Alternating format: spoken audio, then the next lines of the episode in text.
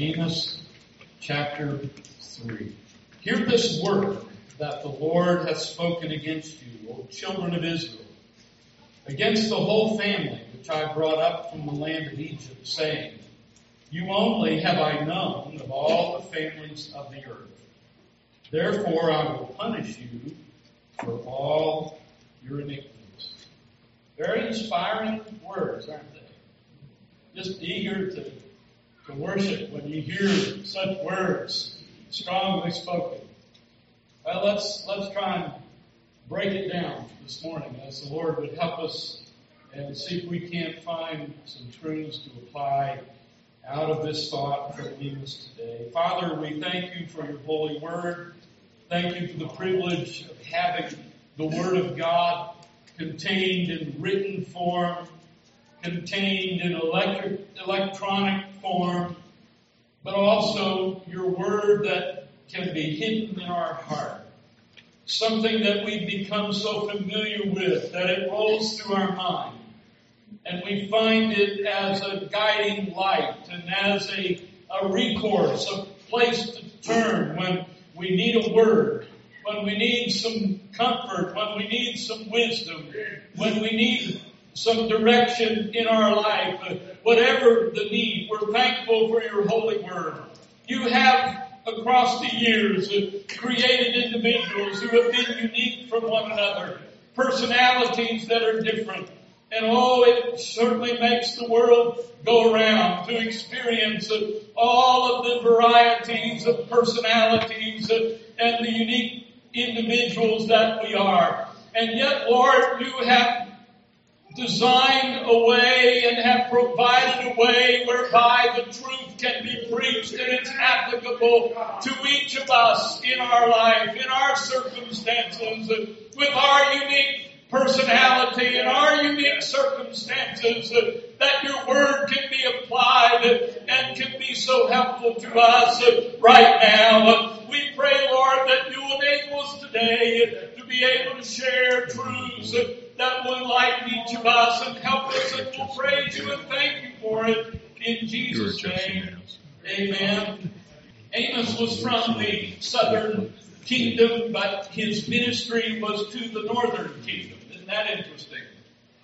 Coming from one area, but his calling and his opportunities and his ministry were to another area.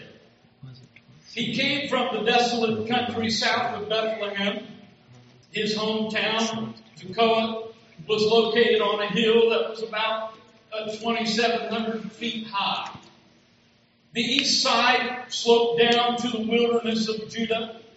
To the southeast, a deep valley ran to the Dead Sea. Amos had two occupations. Both of them were rather humble ones. We've heard about one of them this morning. Not a tax collector, but a shepherd. He was a follower of the sheep, the word tells us. A follower of sheep. Rather fitting because of how they wandered. And he would follow them and care for them. What a humble, what a humble task it must have been as he protected them and as he sought food for them and tried to help them on their daily routines of the sheep. He followed the flock, it tells us over in chapter 7, verse 15. So it indicates to us that he was not a wealthy sheep owner. He wasn't one who owned them. He was one who was hired to watch them. Or maybe volunteered. We don't know exactly. I'm satisfied to believe he didn't fare very well financially. Although he may have been prosperous enough to hire an assistant. We don't know when he went to Bethel. Maybe we'll find out someday when we get to heaven if we're still concerned about it. But he was also, we're told in, in verse 14 here, not only a follower of the flock, but he was one who tended or gathered from the sycamore tree, the sycamore fruit. And I thought, that's intriguing. I got to study a little bit more about that.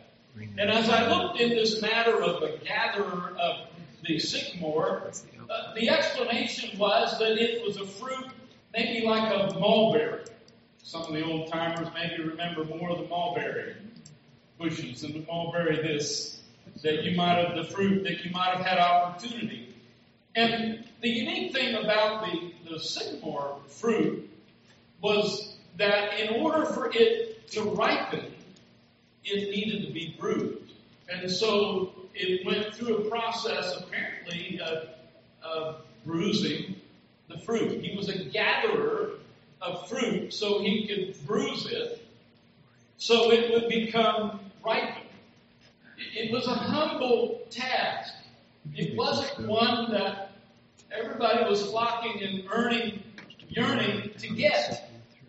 This is Amos. This describes Amos. Reminds me of another one in Scripture that we read of that he humbled himself and became obedient unto death, even the death of the cross. None other than our Savior, Jesus Christ, who was willing to do the humble task, willing to be in the, the background, if you please. One who was willing to do that which maybe nobody else wanted to do. Amos grew up under the discipline of the desert. He developed stern convictions. He was not always one who had a sweet spirit when he was preaching, when he was giving his oracles and ministering to others. He just opened up and let her fly and let the uh, chips fall where they may, as we might say. Amos wasn't one of those guys who seemed to be very gentle in his approach. He just wanted to make sure he told you what thus saith the Lord. And he just would spit it out. And so we read some of that this morning. Not overly worshipful and, and uplifting, but he was faithful. But he was a preacher who skinned you. He was a preacher who really let it happen. He pointed to the certainty of judgment. He knew that there was a day that everyone under the sound of his voice was going to have to answer to God. And his personality type was to just really, really let them have it. But as I think about that, I think about the nation of Israel, the people of Israel. You know, they were a privileged nation. A very privileged nation. No nation had ever been blessed more abundantly than the people to whom Amos was speaking. From their beginning, they had been the object of God's revelation and love. God had disciplined His people through natural disasters. He had led them to repentance. God had revealed His righteousness to them by allowing them to conquer the land inhabited by the Canaanite tribes. God's love was reflected in the prophets, even prophets like Amos. God's love was reflected in giving them the prophets who were faithful to preach the word and to guide them and direct them in the way they should go and to issue the words of imminent danger if they didn't do that. That judgment was coming. God chose Israel, not Assyria. Here's Assyria with military might and an amazing, um, an amazing people, but God didn't choose them. He chose Israel. His ultimate purpose, moreover, was to bring through the people redemption to the world through Jesus Christ. His ultimate goal was that Jesus would come from the line of Judah and that Jesus would come as the Savior of the world. And so Israel's position was one that was highly favored. They had this status and attained it solely by God's grace. Israel did not deserve either this position. They didn't deserve God's unique favor, but God chose this nation. And to be chosen was a great, great privilege. I want to tell us this morning that God is still privileging people today. Aren't you glad? He hasn't given up on me. He hasn't given up on you. He is still privileging us. Hallelujah. We've sensed His presence here this morning. He has come in His own unique way. That is a privilege. That is an honor. We're blessed by that and we welcome that. We need that, quite frankly. I'm not interested in things that are cut and dried and a routine that's just a routine. We need God. We need His presence. Not something of just an emotional flare, though there's often emotion that comes with it. We need His presence. We're lost without it. There's no hope for us without His presence. He's still privileging us today. We don't deserve it any more than Israel deserved it. But He privileges us. Throughout the centuries, God has, in His wisdom and in His sovereignty, given special gifts to certain people. A visiting pastor was asked this question by an Arab Christian guide in Israel. He said, Why did God choose Isaac instead of Ishmael? He continued, Ishmael was, as far as the Bible indicates, a much more desirable person as far as human attainments go. Surely God would have picked Ishmael, but he didn't. Why did he pick Isaac? He wanted to know from this pastor. The pastor replied, Well, why did God choose Jacob instead of Esau? Esau was probably more likable of the two boys. He wasn't the supplanter. Why did God choose Judah instead of Joseph? I mean, Joseph was just one fine guy, but he chose Judah. Then he asked, Why did God choose me? The sinner that I was and still unworthy, the individual that I am today. Why did he choose me? The answer to these questions rests in the wisdom and the sovereignty of God. There are times we can get hung up with wondering why. Why me, Lord? Why is this my lot? Why didn't it go this way? And the devil loves when we get so tangled up in that. It's okay to ask why, but it's important that we we learn and move on. That somehow God helps us to learn from that, to become informed by that or comforted by that, whatever. We don't always get a solution or a, a clear answer to our questions, but we give it to God. That's the important thing. We've got to give the mystery to Him.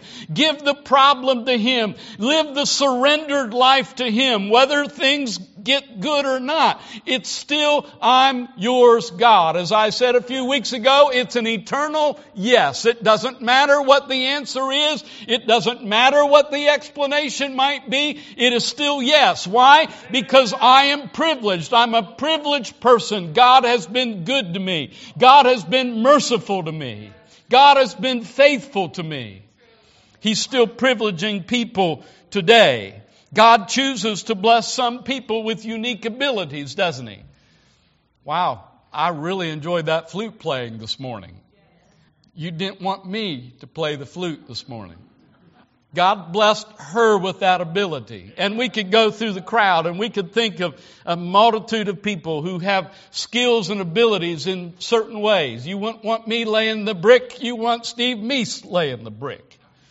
You don't want me working on your car, you want Larry Watson working on your car. Etc., etc. God has given people various gifts and various abilities and skills along the way. And sometimes, you know, we might be tempted to say, well, I wish or I wonder why I didn't and on and on. But you know what? We can stop and say, God has given me the skills I have, the abilities I have, and through it all, God is good. God is good and I'm still surrendered to Him. Now it's my prayer that God would give us more and more people with skills and with abilities. Not so much for our church. We're blessed with so much. Of course, we're going to need more tomorrow. There's always a future uh, if Jesus tarries. But, you know, there are, there's many a church today just wish they had a piano player. There's many a church today just wish they had somebody to teach a class or somebody to attend a class. There are many churches today that are, that are struggling and they need, they need help. They need people that, are, that have skills and abilities and ways to apply them. Anointed abilities. Anointed ministry. Those who live in the world today have privileges and opportunities unheard of a century ago. the average American has a much higher standard of living than a wealthy person who lived a half century ago. Modern conveniences, they make life, well, they're supposed to make life easier and make life more comfortable.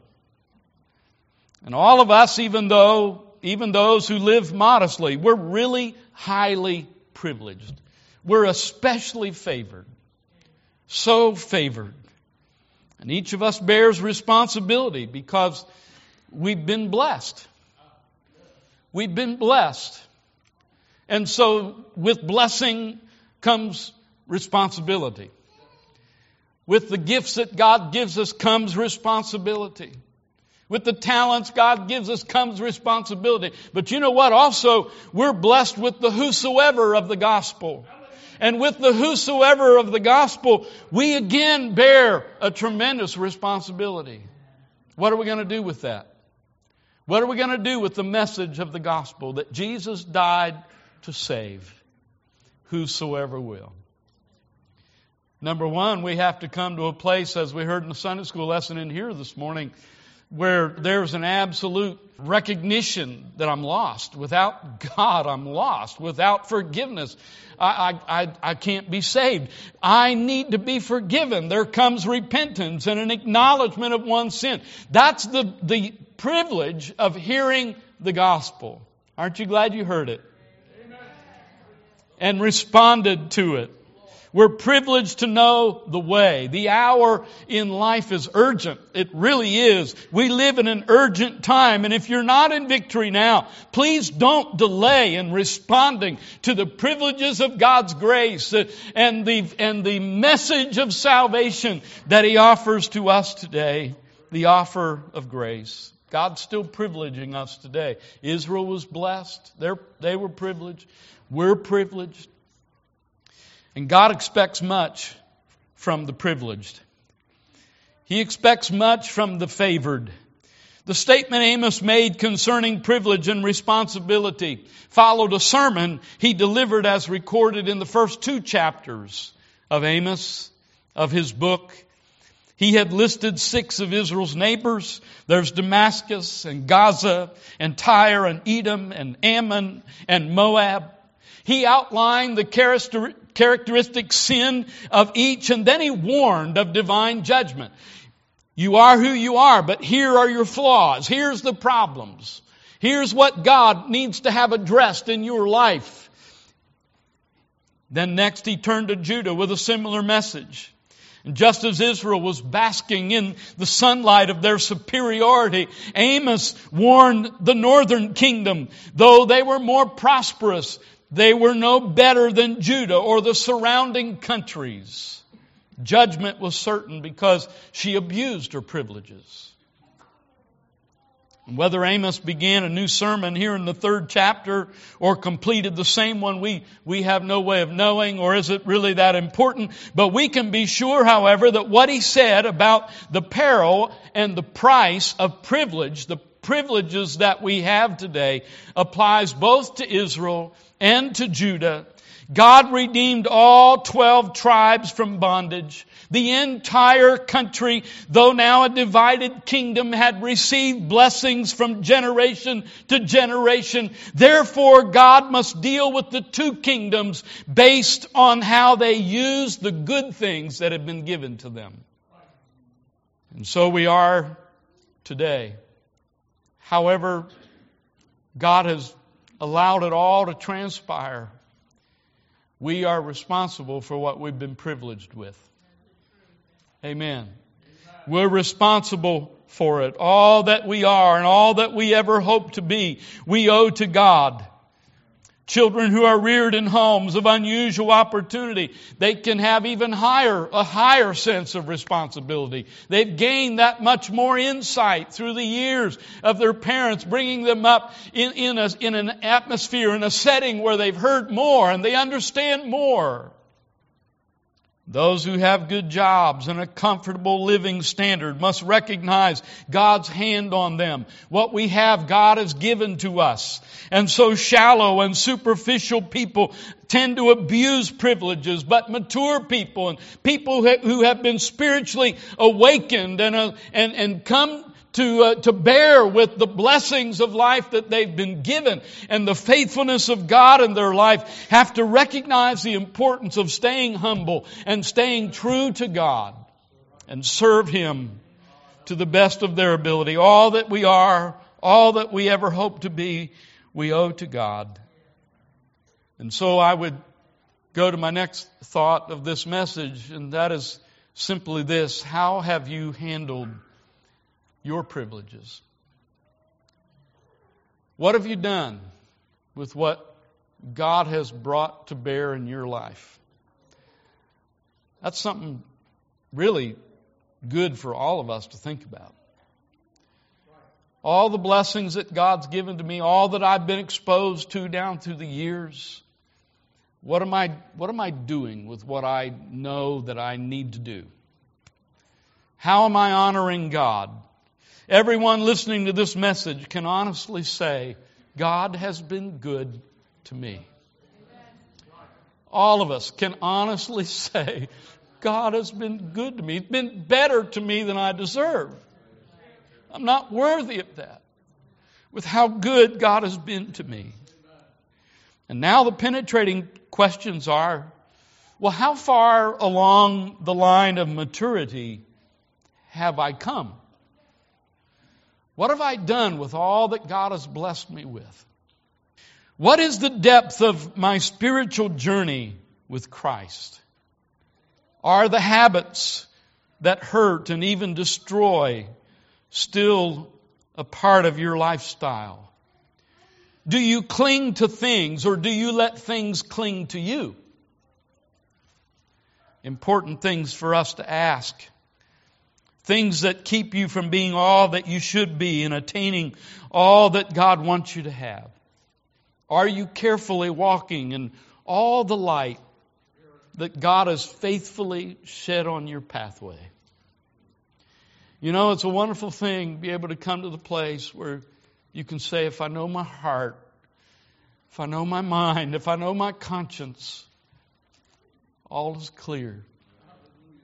I'm doing my best to do and to be all that God would have me to be. There's no light that I put behind me and pushed it aside. I'm walking in the light that He's given me, the understanding, the insights that He's given to me, as far as I know. What have what am I doing? I'm responsible for what I have gained insights into.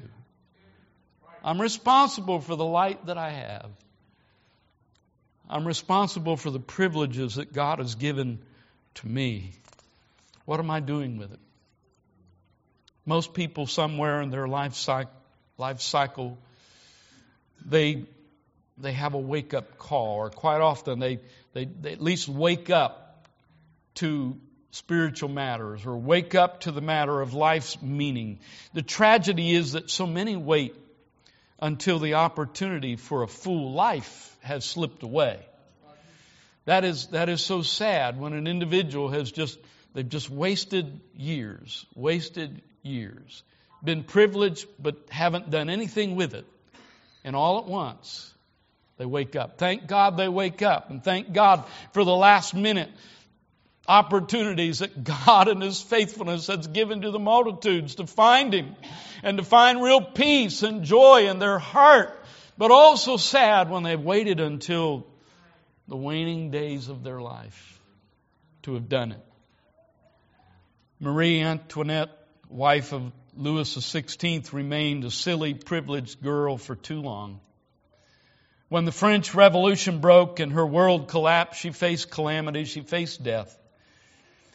And at that time, she matured quickly and turned into a brave, strong woman. The tragedy is that, as one of her biographers said, she played with life and never wrestled with it. That's a key thought. she played with life and never wrestled with it. Never really got serious about her journey.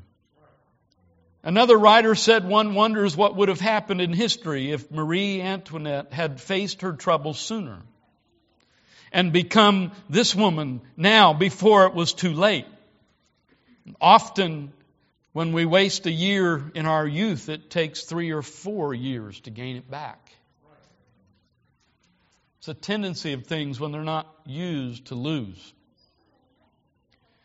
And so I ask us again this morning where are you on this journey?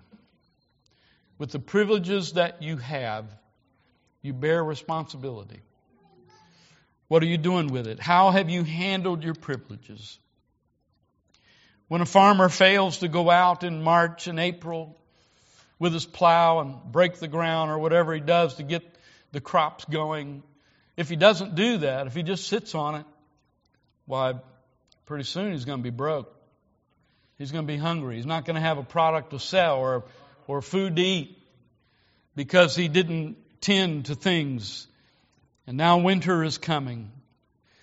The Bible speaks of a pool being stirred by an angel and the need for an individual to step into the pool at the troubling of the waters in order for the healing to become, for the cure to happen. And you know, with some opportunities, that God gives us. It's now or never. Sometimes individuals come to that point where it's now or never. If I'm going to make the break, if I'm going to, if I'm going to give God a chance, if I'm going to turn God direction, I can't waste another day. I can't waste another breath. It's now. I must turn to Him. He's privileged me. I bear responsibility to let Him do the work in my heart. When we abuse our privilege or fail to use it, tragedy results. And of course, the great, the greatest tragedy is that of failing to receive the Savior. When we're privileged to hear the gospel. Years ago, an advocate for foreign missions said that no person had the right to hear the gospel twice without everyone having heard it once. I wouldn't be capable of being able to go back and document all the times I've heard the gospel. And I doubt you would be either, the vast majority of us. We've been privileged.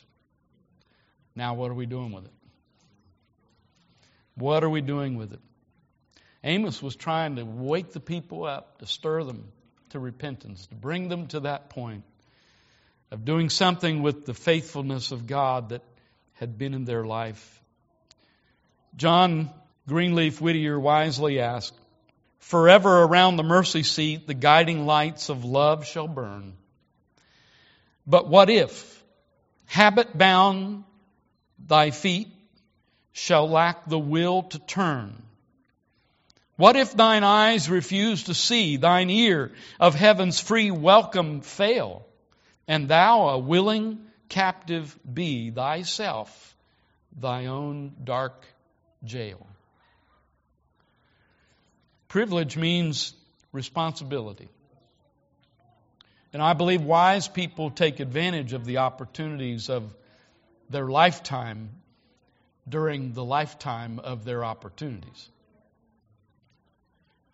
And it's been a lifetime of opportunities.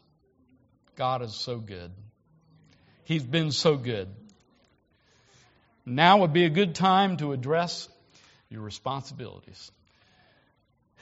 What God has been speaking to you about. What He's been dealing with you about in your life. As we pause and think about this as God, the Holy Spirit, has zeroed it, it in to your heart and to your mind, I want us to respond. I hope that within is that eternal yes that we've talked about. That forever yes, Lord. I'm sorry I've been weak in this area. I'm sorry I've, I've not tended to that like I should. It's yes. It's yes. If there's someone here this morning who has not said yes to Jesus yet, you've not come to Him in repentance, asking His forgiveness for a life of sin, this is your golden opportunity, your wonderful opportunity to bow in prayer and to seek His forgiveness. He will abundantly pardon. He has a way of restoring and renewing and salvaging. When we maybe have wasted our life and bring to Him the wreck and the ruin and the broken pieces, He has a way of being able to put it back together again. What it takes is us taking responsibility. Lord, this is what I need. I come to you now. I come to you humbly. I come to you confidently that according to your word, if I ask, you will forgive. If I ask of you, I will receive from you. Hallelujah. And so I come asking, I come knocking, I come seeking, I come yearning and longing for what you want to do in my life even today. Let's bow our heads in prayer. If you have a need and want to come to this altar, I know there will be a group of us would love to spend time praying with you this morning that you might gain the victory even now. Father, we thank you for your presence. We thank you for your precious word. We thank you for the anointing of the Holy Spirit. We thank you for the way you come and apply truths into our lives. All of us have a history. There are things that our mind reminds us of today. We, we draw on remembrances and experiences that we've had. The things we've taken advantage of to our good and the things that we've maybe taken advantage of to our, to our not so good, to our own detriment and perhaps the things that we've just simply neglected. That we come to you today realizing that you brought it to mind and you're being faithful to us. You're speaking to us and giving us another opportunity in this age of grace and mercy to be able to make the wrong right, to see by the power of God our life turned around and to go another direction from this point forward.